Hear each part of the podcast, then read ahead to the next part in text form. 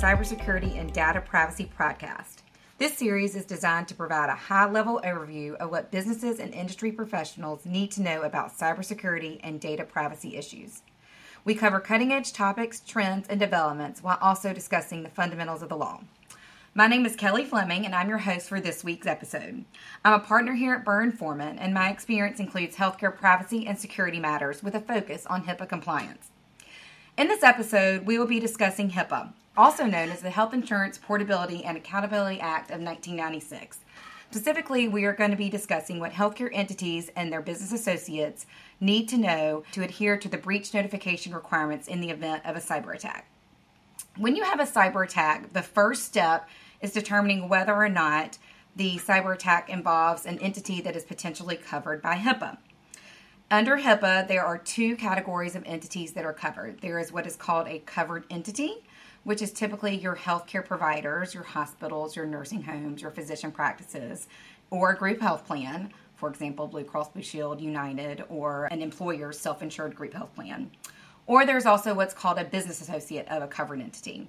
A business associate of a covered entity is an entity that is providing a service on behalf of the covered entity and in order to perform that service needs access to the what's called protected health information of the entity. And protected health information is information that relates to the entity's patients or members of the group health plan and which can be used to identify such patients or members. If you have a business associate that is needing access to such protected health information in order to perform a service, they must enter into what's called a business associate agreement with the covered entity, and they can be directly liable under HIPAA for violations of HIPAA, including um, being required to abide by certain requirements as it relates to breach notification. An example of a business associate would be a law firm like Burr and Forman.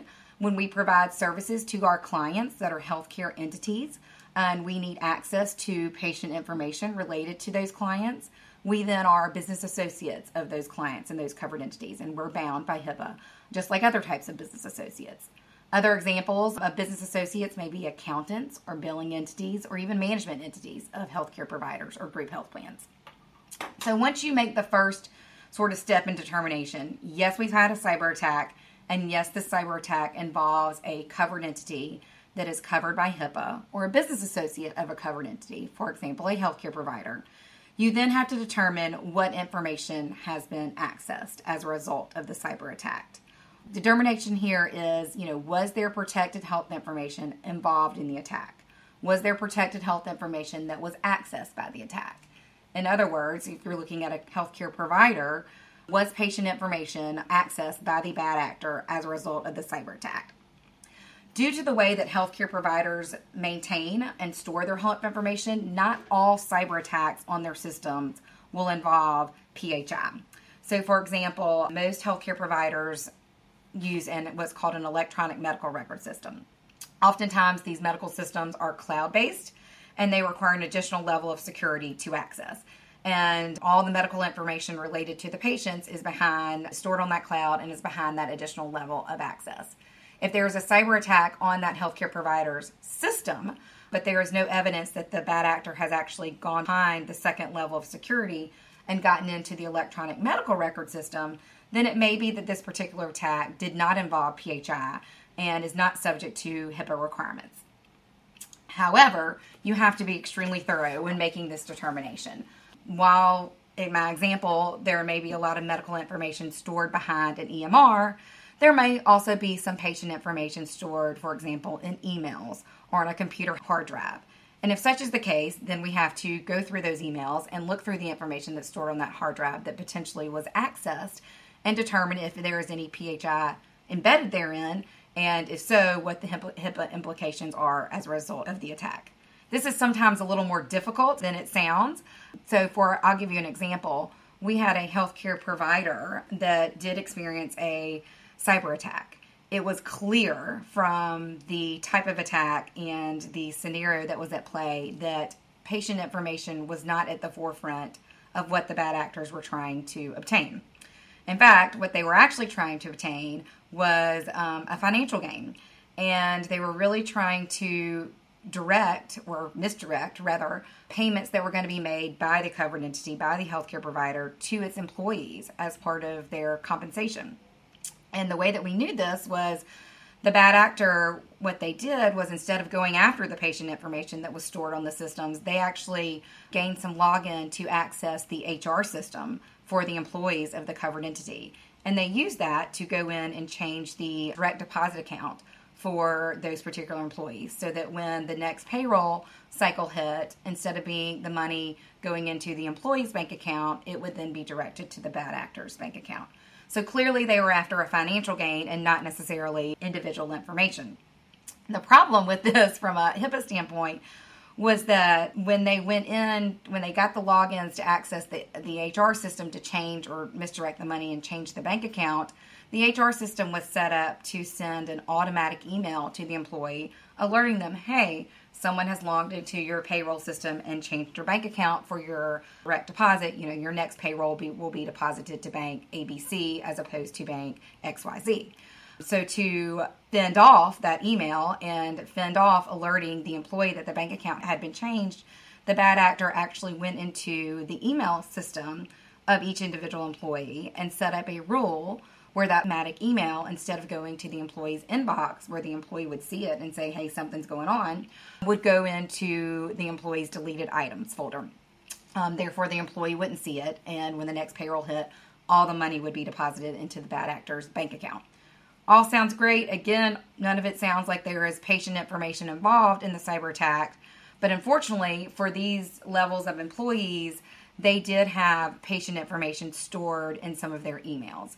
Um, so they were of the type where they were um, emailing patient information. And because the bad actor was in their email account, we then had to do a very detailed forensic analysis to determine what inboxes or boxes within their email account was the bad actor in, and was there any patient information within those inboxes. So, you know, it sounds simple, a simple process. You know, did they access our EMR? Did they not? But sometimes that the analysis does not stop there when you're in the second step of determining was patient information involved. So you have a breach, you determine that there has been a covered entity, you determine that there has been patient information involved. The third step is determining if there has been a risk that the PHI or the patient information has been compromised as a result of the cyber attack.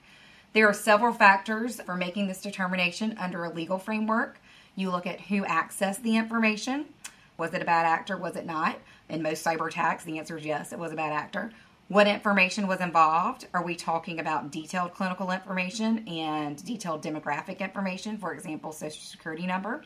Or are we just talking about patient name?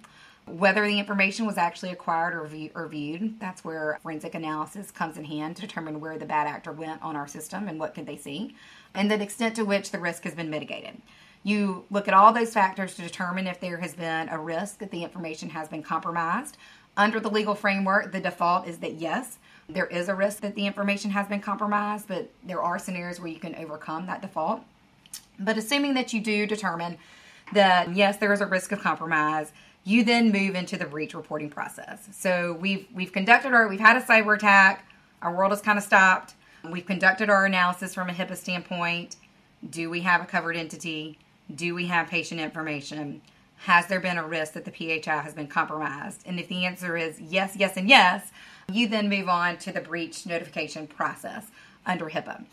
And this would be this process would be in addition to any sort of breach notification that is required under um, more specific state laws or even less specific state laws or other federal laws that may be impacted as a result of the incident. But purely focused on HIPAA, um, the notification process has several layers and several aspects. First and foremost, and probably the largest, layer is reporting the incident to the patients or the individuals whose information was involved. Again, sounds like an easy process, but if you have a widespread cyber attack that impacts a lot of files on within a system of a healthcare provider, it can take a while to determine okay, what files were included in the attack, what information was included in those files, and then who did that information belong to, and how do we contact that individual.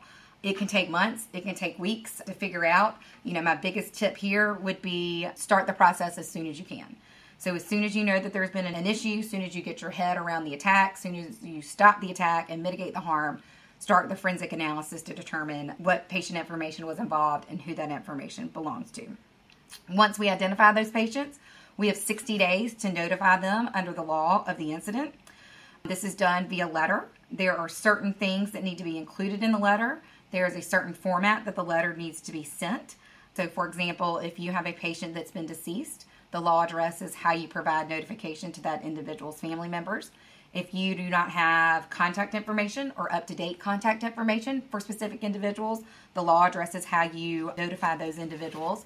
All of these legal requirements need to be met in order to ensure that the notification to the patient is provided in a legally compliant manner. In addition, there are various ways that you can craft the letter. So there are certain legal requirements and elements that must be included in the letter to the patient, but there are additional information or, or things that you can include in the letter to show to the patient or the individual who's receiving the letter that you're making a good faith effort to notify them and provide them with the information regarding the cyber attack and any potential risks that may arise therefrom. So, drafting is really important when it comes to the letter. I would recommend involving either a lawyer or someone else who is well versed in HIPAA requirements in helping you draft the breach notification letter so that you can ensure it complies with all the legal framework from a HIPAA standpoint, in addition to anything that must be included in the letter from a state law standpoint. In addition to notifying the patients, under HIPAA, you're also required to notify the government. When we're talking about HIPAA, the government entity that we're dealing with is the HHS Office for Civil Rights, otherwise known as OCR. This notification to the government also has to be given within 60 days, but when your 60 days begins to run may vary depending on how many patients we're talking about and being involved in the breach. So if your breach involves less than 500 patients, then your 60 days actually does not begin to run until the end of the current calendar year in which the breach occurs. So, for example, if, if you had a cyber attack tomorrow, as we sit here in 2022, and the cyber attack involved less than 50, 500 patients, then your notification obligation would not run until 60 days from the end of 2022. Or, in other words, your deadline would fall the end of February, beginning of March of 2023.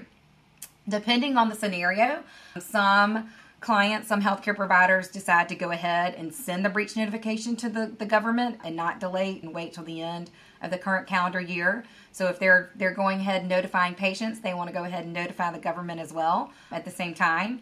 Other scenarios, other fact patterns lend itself to waiting until the actual deadline at the end of the current calendar year or the 60 days past the end of the current calendar year so that we can kind of see how the breach response plays out after we've notified the patients.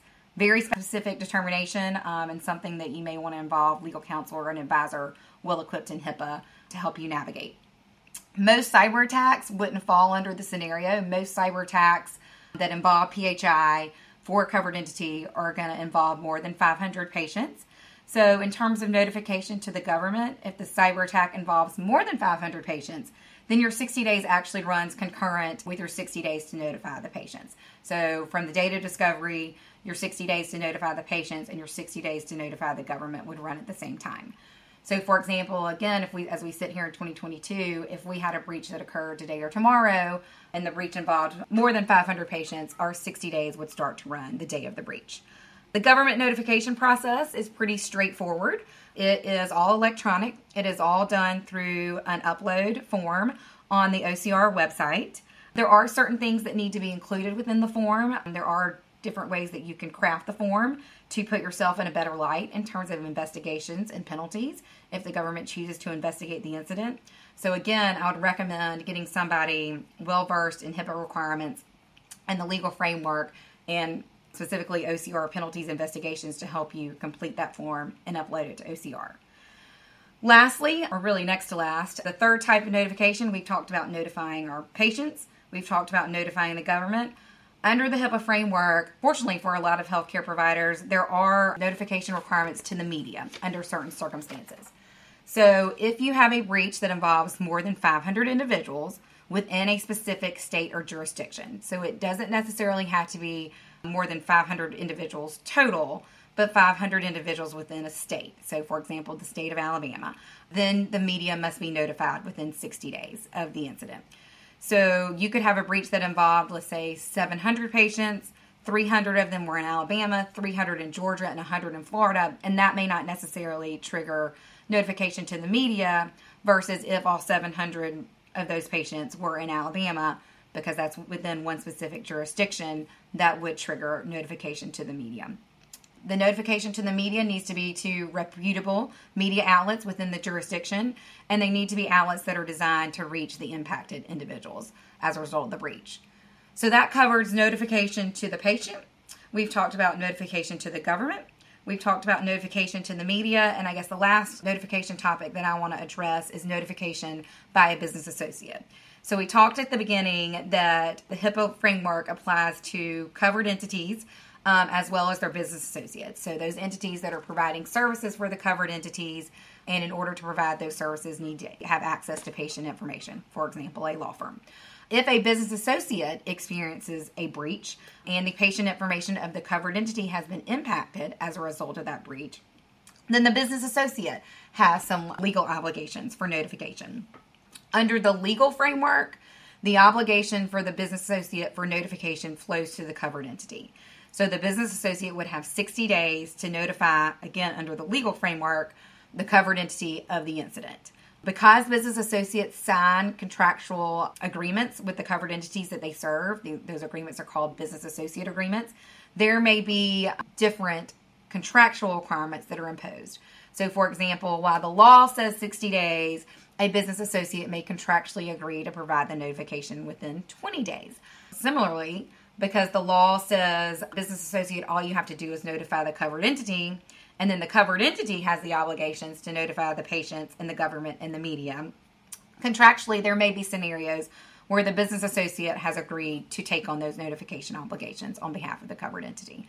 So you, you need to kind of be aware of those if you're a business associate that experiences a breach of PHI or patient information that you've received from a covered entity. You need to pull out your BAA to determine if your contractual obligations are separate and apart from your legal obligations. Overall, what I would say the one big takeaway as it relates to HIPAA breach response is documentation, documentation, documentation. It is extremely important to maintain documentation of the entire breach incident. When did it happen? Document a timeline of the event. When did it happen? What happened? What was your response? When did you stop the attack? When did you bring in legal advisors, forensic advisors, kind of the whole scenario? Document your forensic report. You know, maybe there's a legal report that comes through Retain copies of all the notifications to the patients, the government, the media, everybody. Build a file to document what happened. The reason for this is once you report the breach to the government, to OCR, they may open up an investigation related to the breach. And you want to be able to have that documentation at your fingertips to assist in that investigation. Sometimes the investigation is opened promptly by the government, other times it's a little delayed. And the delay is in no way a factor of the covered entity, but purely a government function. And if it's delayed, then it's extremely important to have that documentation on hand for you to refer to when the government comes knocking on the door and asking questions. It's also extremely important because there can sometimes be employee turnover. And if the employees who are involved in the breach, incident, and response are no longer with the entity and the investigation is ensued and the entity has to answer questions regarding the investigation, it may sometimes be hard to get information from those former employees. But if you have a good file and you have lots of documentation, that is extremely helpful. I have seen it all in terms of HIPAA breaches. You know, your computer left in your car, your information that has been faxed to the wrong individuals, or even very widespread ransomware attack impacting hundreds of thousands of individuals. The biggest ones that we're seeing right now, no surprise, are your large volume cyber attack.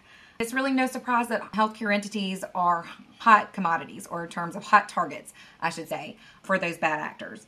Couple of reasons for that. One, we have seen a huge shift in the healthcare industry of maintaining information in paper form to electronic form. Some of that is driven by government incentives, and some of it is just a nature of, of where we are in the, the, the world today. But as that information shifts, obviously, you know, it becomes more susceptible to a large spread um, attack, like a cyber attack.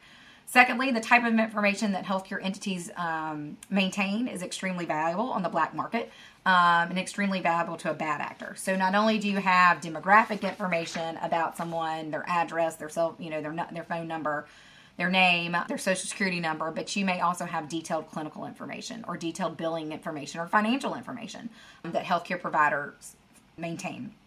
All this information is also not necessarily stored in the same system. So most healthcare providers, they may have an electronic medical record system that maintains um, the clinical side of the house, and then they may have may have a billing system that they use for collection and payment processes that maintains some financial information, and then they may have a practice management system that they use for demographic information and setting up appointments. And so for bad actors, this is extremely attractive because if they're able to get on your system and they can't get into one data set, for example, your EMR, they have other types of data sets that they can try to access. Lastly, you know, no surprise, healthcare providers are trying to practice medicine. They are trying to treat the patients and deliver good care, and that's what they should be focused on doing. So, as a result, unfortunately, sometimes healthcare providers aren't quite as sophisticated when it comes to IT issues, and that makes them a hot target for bad actors. In 2021, I read a statistic the other day that said the healthcare industry was the largest industry impacted by cyber attacks in terms of the number of individuals. All of these attacks would have implications like we've talked about today. Healthcare entities, as a result, they need to put their efforts into outsourcing some of their security and IT if possible to ensure that they have good IT measures and good firewalls and good systems in place to and security measures to prevent cyber attacks. Not only is a risk assessment by a healthcare provider a good idea, at least annually, um, but it's also required by the law. So the law requires healthcare providers, HIPAA, requires healthcare providers to do a risk assessment of their systems and determine their vulnerabilities and try to close their vulnerabilities to the extent they're able to. The law doesn't require that this assessment be done annually, but it is certainly not a bad idea to do it annually. And if you add a new system to your electronic framework, then it is a good idea to rerun the risk assessment to involve that new system. I hope this has been helpful to you all today, outlining some of the breach notification requirements as it relates to HIPAA and specifically to those practicing within the healthcare industry. If your business needs assistance navigating HIPAA, please visit our website at www.burrcyber.com, www.burrcyber.com. For more information on cybersecurity and data privacy issues, subscribe to us wherever you get your podcast. We hope you tune in next time for Burr's Cybersecurity and Data Privacy Podcast. Thank you very much. Have a great day.